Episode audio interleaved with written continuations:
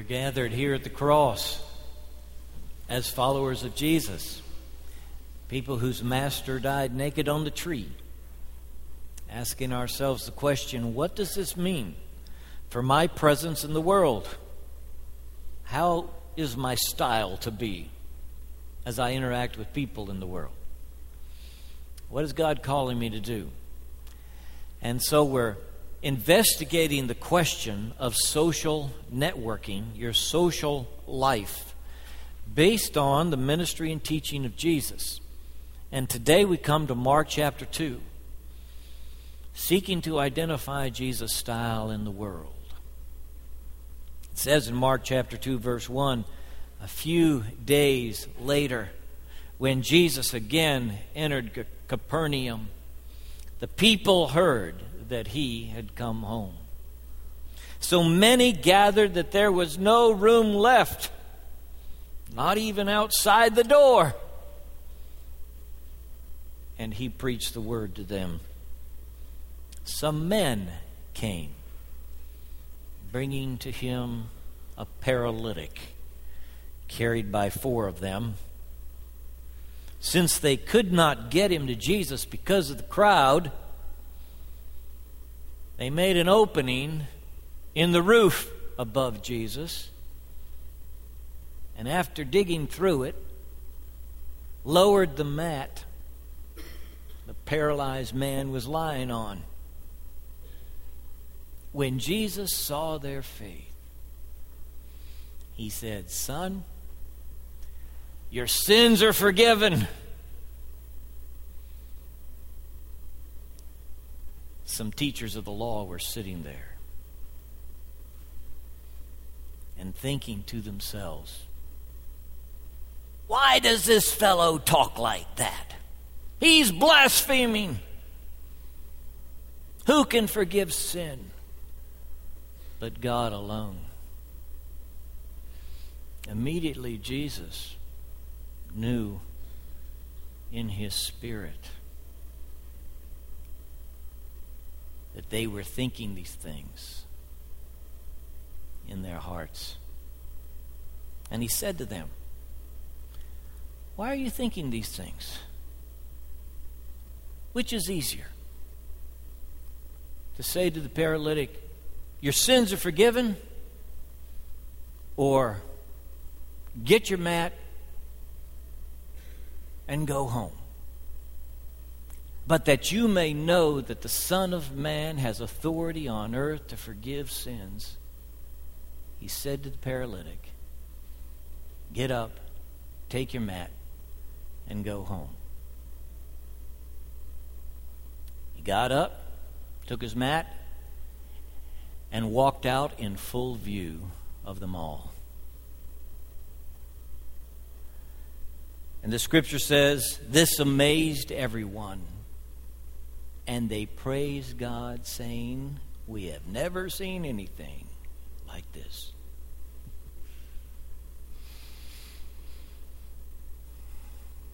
Now, your social engagement in the world, I have an idea for you.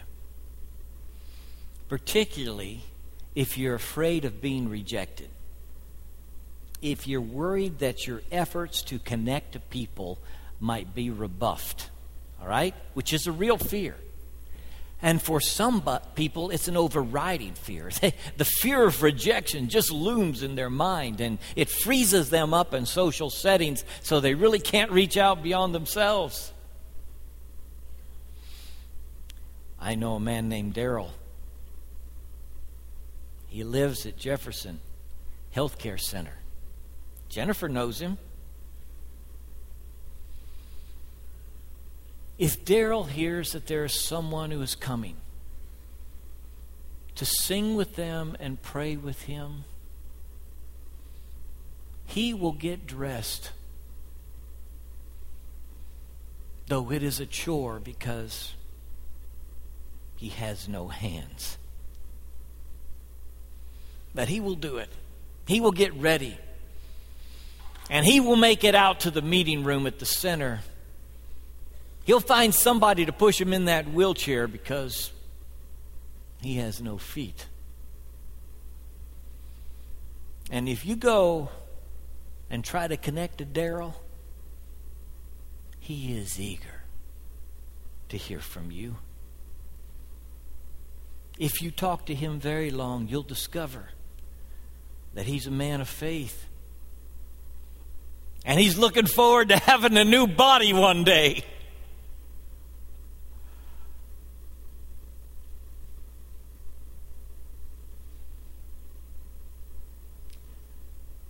If you go to the need,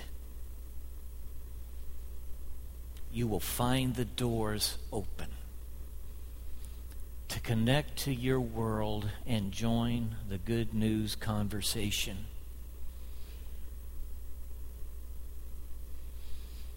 Choose need over easy opportunity. You've got some things that you could do that appear to you to be easy. Some of the things that you could choose to do with your life, some of the directions you could go with your life right now, you know are going to take you away from God instead of toward Him. That if you go that way, but it's so easy because everybody's walking down that road, and the temptation is for you to go there too. I've heard about four people this very week who have wandered down the wrong path, and right now they feel lost and confused and wonder what their life is really about. And I'm challenging you instead of taking the easy way, the easy path, choose the way of need to connect to your world. You're trying to decide what to do with your life, you've got all kind of potential. God has given you a liber- liberty in your soul. He has freed you from your sin. You got a home in heaven. You want to make your life useful and significant? Go to the need. Jack Hunter, I don't think he's here today, but he told the story when I was in Atlanta this week. He and I both spoke of carrying lunches to the Florida housing community and being asked to take some lunches to some people in the brick part of that community. And the brick part was the old part and the awful part. In fact, it was in the brick part where my heart first broke for the housing in that community. And I thought, Lord, what can we do to help these people have clean, safe houses? And Jack said he walked through this dark stairwell with his lunches, following this man he'd never seen before and all the lights were broken out. And they got to this door, and when they opened the door, every aperture in that apartment was covered over with plywood, and he could barely see, and his eyes were trying to adjust to the light. And all of a sudden, he see these, sees these hands reaching up from the floor. I'll take some, give me some. I want you to picture a world of hands reaching up in the dark and know that God can use you to touch people with the gospel if you are willing to go to the need. There were four guys here who inconvenienced themselves by getting a mat and carrying their paralyzed friend to Jesus. They went to the need. And Jesus immediately went to the need when the paralyzed man dropped down in front of him. You know how I know? Because he said, Son, your sins are forgiven. The primary need of the paralyzed man was forgiveness. Say, I don't know what sins he had forgiven. I suppose a paralyzed man is something like you and something like me. The usual sins of sinners pride and arrogance and greed, and maybe sloth, not measuring up to what he knew he should be doing, maybe some bitterness in his soul. I don't know all the things, but Jesus said, Your sins are forgiven. And when he said that, he addressed the primary need of the human heart. I personally am glad that our police chief decided to abandon the policy of publicizing the criminal records of murder victims. in our community. When I encountered that, my soul said, There's something about this that doesn't fit right in my heart. And I told him so. But it's but it's true. We're all sinners. Everybody sins. Everybody fails. And if you look back far enough, you will find scandals and scars in almost every life. It's true. We gather here as sinners.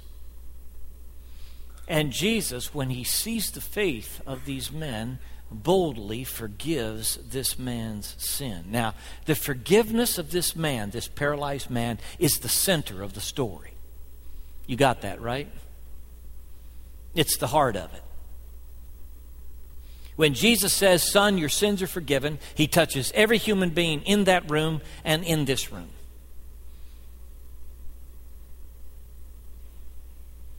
It's the word the paralyzed man needs to hear. Unforgiveness paralyzes more people than spinal cord injuries ever could. Unforgiveness renders them useless in their world. Unforgiveness traps them in prisons of guilt and shame. And forgiveness is a liberation that many, many people need this very day. And Jesus speaks it boldly Son, your sins are forgiven.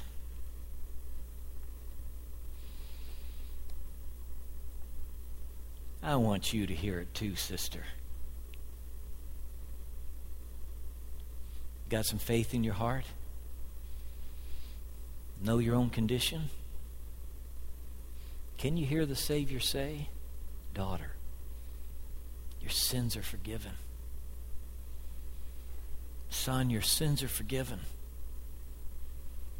Do you have enough faith to receive the forgiveness that Jesus extends to you? That cloud you're living under?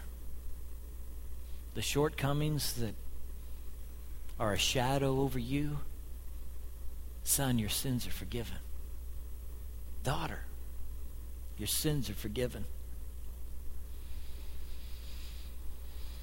Jesus said at one point to his disciples, Anybody's sins you forgive, they are forgiven. And if you don't forgive them, they're not forgiven. And we've wondered about and we've talked about that. And we wonder wait a minute, only God could forgive sins. We understand why Jesus could forgive the paralyzed man his sin. He is God. In fact, that's the center point. It's the centerpiece of the story. When that man gets up and walks, it is absolute verification that indeed his sins were forgiven. Because according to the front row of teachers of the law, he's paralyzed because of sin. It's either his sin or his parents' sin. Somebody's sin put him in that condition. That's their theology. And now he walks. So what can they say? His sins are forgiven. What do you know? But it would trouble you to say to somebody, Your sins are forgiven. And yet, in a way, you do it whenever you carry the good news of the gospel and introduce people to Jesus. When we talk to children and we ask them, Do you know you're a sinner? They have a consciousness of their sin. Do you want Jesus to forgive your sin? They understand how to do that. When they finally get through praying that Jesus will forgive their sin and that he will come into their life, we stop and we, we process it now. We say, Now, are your sins gone? Yes, they are. And we help them understand they are indeed forgiven and we are communicating the forgiveness of God. We are explicating it, we are putting it in the light. I think it's one of the reasons that it's so blessed to visit those who are in prison. It never occurred to me till I read through this passage and wondered about the declaring your sins are forgiven. I think when you show up in the prison cell with somebody who's committed murder or rape or theft or robbery or whatever that crime might be, they know that you are not dealing with them according to their sin.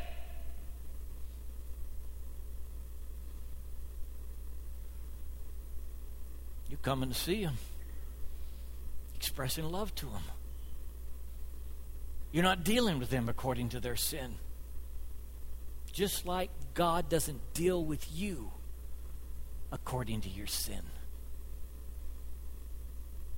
He has not dealt with us as our sins deserve. That's what forgiveness is. And for you to show up in the prison and to one of the least of these say, God loves you and so do I. There's something in the soul that springs up in that person who's been found guilty, and everybody knows it. Here is somebody who will not deal with me according to my sin, but who extends me mercy and love. I asked Don and Lisa Cooper about going to Rivard, which they did week after week and month after month for a long time. And they said the most amazing thing is that these kids locked up in Rivard for terrible things are amazed that anybody would come to see them. I mean, it's not that your teaching is so profound. It's not, it's not that your prayers are so powerful. It's that you are present in that jail with them. And it's astonishing to them because everybody deals with them according to their sin. except you. You extend them mercy. Hey, here's your style in the world. Here's your style in the world. God has not dealt with you as your sins deserve. So, representing Him in the world, you extend that mercy and grace to others. You're not the judge. You're not. You're not the judge. It's not your place to condemn. Jesus said, Judge not, or you will be judged. If you condemn others, you yourself will be condemned. He took us out of the judgment seat and put us in the mercy seat. And He has dealt with us in mercy. And our style in the world is to go to the need and not in judgment say, Daryl, if you'd had a better diet, you wouldn't have got diabetes. You can do that with any sickness, any illness. You can walk by anybody in need and say, well, they got what they deserved. Anybody. It's not your place to decide who sinned, this man or his parents, that he was born blind. If you're going to represent Jesus in the world, you extend boldly the truth of forgiveness and do not deal with people according to their sin, but according to God's mercy. This is at the heart of how Jesus handled people over and over again. It is so easy to be in the front row with the teachers of the law. It is so easy to check them out and be there passing judgment. And it is powerful, wonderful, and liberating to love people, whoever they are, whatever they've done.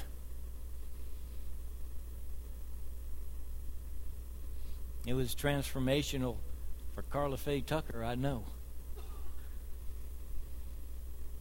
We are right now at the anniversary date of her execution. And when she first came into the prison where I was teaching the Bible, she stayed in her cell and hung back in the shadows. She was a murderer and she knew it. But as I sat on the floor on death row and sang the songs and opened the Bible and taught God's forgiveness, Karla came from the dark corner right up into the light. And the power of forgiveness in her so transformed her that you could not recognize the person she became.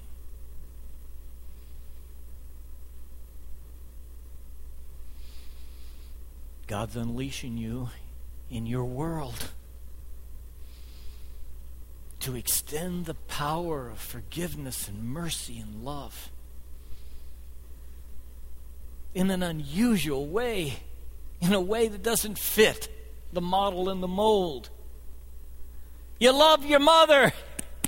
We're happy for you. Everybody on the planet ought to do that and tries. You love the people who love you. Very good. What different is that than the pagan?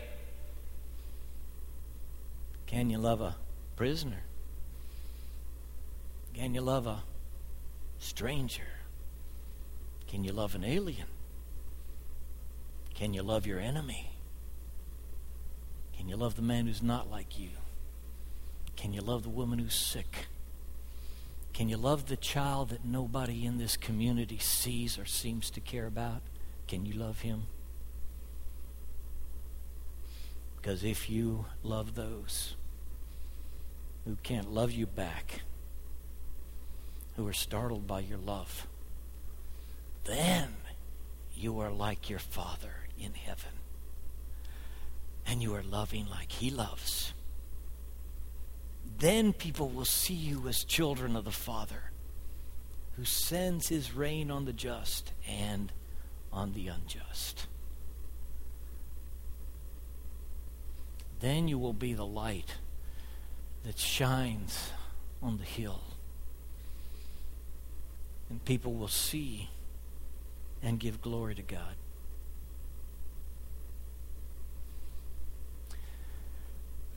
confront cynicism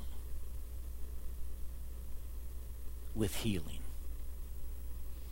There are people who are skeptical. They're skeptical about, about forgiveness. They're just not sure you can be forgiven. They're skeptical, skeptical about Jesus and cynical about life. And they're going through life just feeling like, you know, there's really no purpose or plan or order to all this. Their view on life is cynical. The guys in the front row when Jesus spoke, they didn't believe in his forgiveness. They thought, that's blasphemy. Who is this fellow? Why does he say these things? Who can forgive sin but God alone? The miracle startled the crowd and they were amazed. But people who are hardened in their cynicism, can walk right out of a miracle and never change their mind. What God calls us to do is go into our world with the power of forgiveness and confront cynicism with faith and hope and love. God calls you then to be present in your world, to go to the need to see the need and ask God for the power and love and grace that it takes to meet it. To order your life as Jesus did, going from need to need. And when you say, Lord, I'm coming to the cross, you're saying, Lord, I want to live in the world like you lived in the world. And the cross is the primary example of Jesus going to the need. It is Jesus laying down his life for sinners like you and me, expending all that he has on our behalf. It is Jesus addressing the need and calling us to do the same. as his followers. Brothers and sisters, I woke up this morning burdened about a need that was made evident to me yesterday in three different ways through a personal conversation, through a phone call, through an email. I was so impressed with the need in this community for encouragement, for people to have hope, because there's so many folks that are depressed and they are discouraged. And it's hard for them really to manage life right now things have kind of fallen apart on them. They've lost somebody they really loved. A tragedy has come into their life. Things haven't turned out like they supposed they would, and they're struggling to make it through. I worry about the caregivers in this room. People who are seeking to represent Christ in their world, who have gone to the need and see need all around them. And sometimes the need feels overwhelming because the world is full of need. You know, today, today, 21,000 children on this planet will die of hunger, malnutrition, and easily preventable disease. We could fill up the Superdome twice every week with the children who die of hunger and preventable disease. And at the end of the year, they will number more than the population of our state 7 million children lost. In a world full of resources, in a world with lots of food. And you may think, well, what can I do? All I'm saying is, Church of Jesus Christ, there's a need in the world.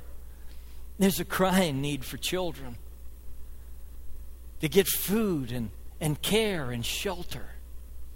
And we are the church of Jesus Christ. And if we follow his pattern, we go to the need.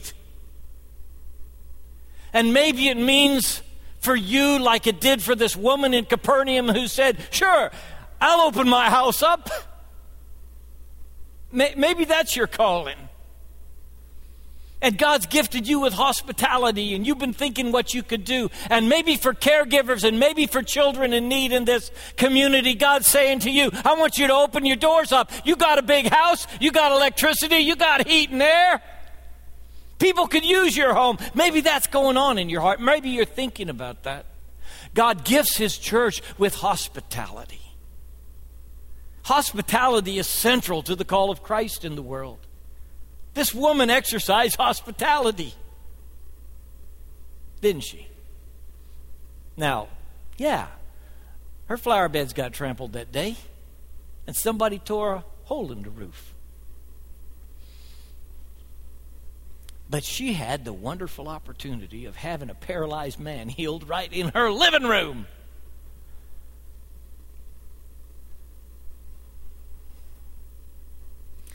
All I'm saying is open the door. Maybe God's calling you to catch the broom or fix the hole in the roof or carry your friend with three other people so they can find Jesus. Maybe you're one of the mat carriers. But whatever you are, organize your life so that you can see the need and be deployed in Jesus' name. This is a style of being in the world. It's a style that focuses on people in need. And I'm sorry if that offends you. If, you're, if you want to live among the beautiful people that got it all together, and you don't want to have need in the middle of your living room, I understand. When Jesus called the man with the withered hand to the middle, he wasn't used to being there. And the crowd at the synagogue didn't want him there. And when Jesus was through healing that poor man, they stormed out and tried to figure out how they're going to kill him. Some people do not want the presence of need in their heart, in their head, in their home, in their life. I'm just telling you, that's not who Jesus was. Jesus was a man on a mission who everywhere he went was surrounded by need. You say, well, it just it just wears me out. Wore him out too. I just don't know. Look, the crowd got so pressing in chapter 3 of the book of Mark that he couldn't even eat. Sometimes he had to escape on a boat to get away from these people who were in need. Sometimes the whole world must have looked to him like hands reaching out and saying, Help me, help me, help me. And for any caregiver who puts the need in the middle of your life, sometimes that happens. And it gets overwhelming. And you got to go to the quiet place and find the springs of living water that renew your soul and recharge your batteries. In fact, I pray every day that your appearance in this room and in this facility on the day of worship will be like you plugging in and recharging your battery. This will be a place of encouragement in every Sunday school class and every prayer time. And when you leave this place, you'll feel like you've been energized by the Holy Spirit for the work He's called you to do, and you can do it another week. There is a Sabbath rest that remains for the people of God, and it is found in the work of the Spirit through His church. And God does this work in us.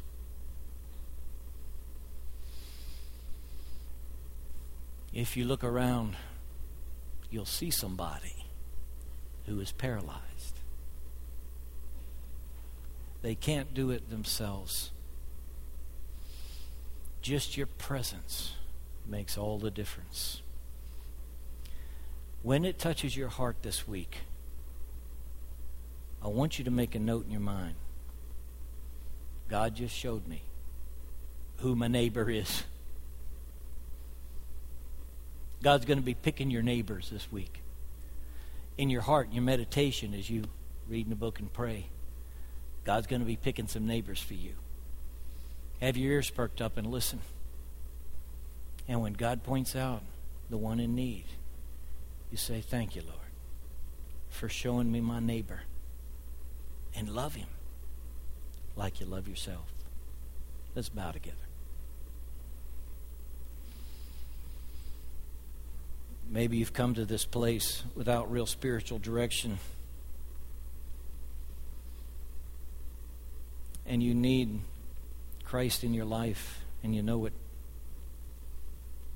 If you could just acknowledge your sin and say, Lord, I need the one. I'm the one who needs forgiveness. I need your I need your work in my life. Would you ask him to forgive your sin and come into your life? and make you free like he did that paralytic. Maybe you're a Christian who's all wrung out and you somehow got weary and well doing. We all know the feeling as we seek to follow Jesus. Would you do what Paul says? Present your body. Just lay your life in front of God like a living sacrifice. God, we need you. Whether we need to know you and be introduced to you for the first time in our life or whether that's been our walk, we need you.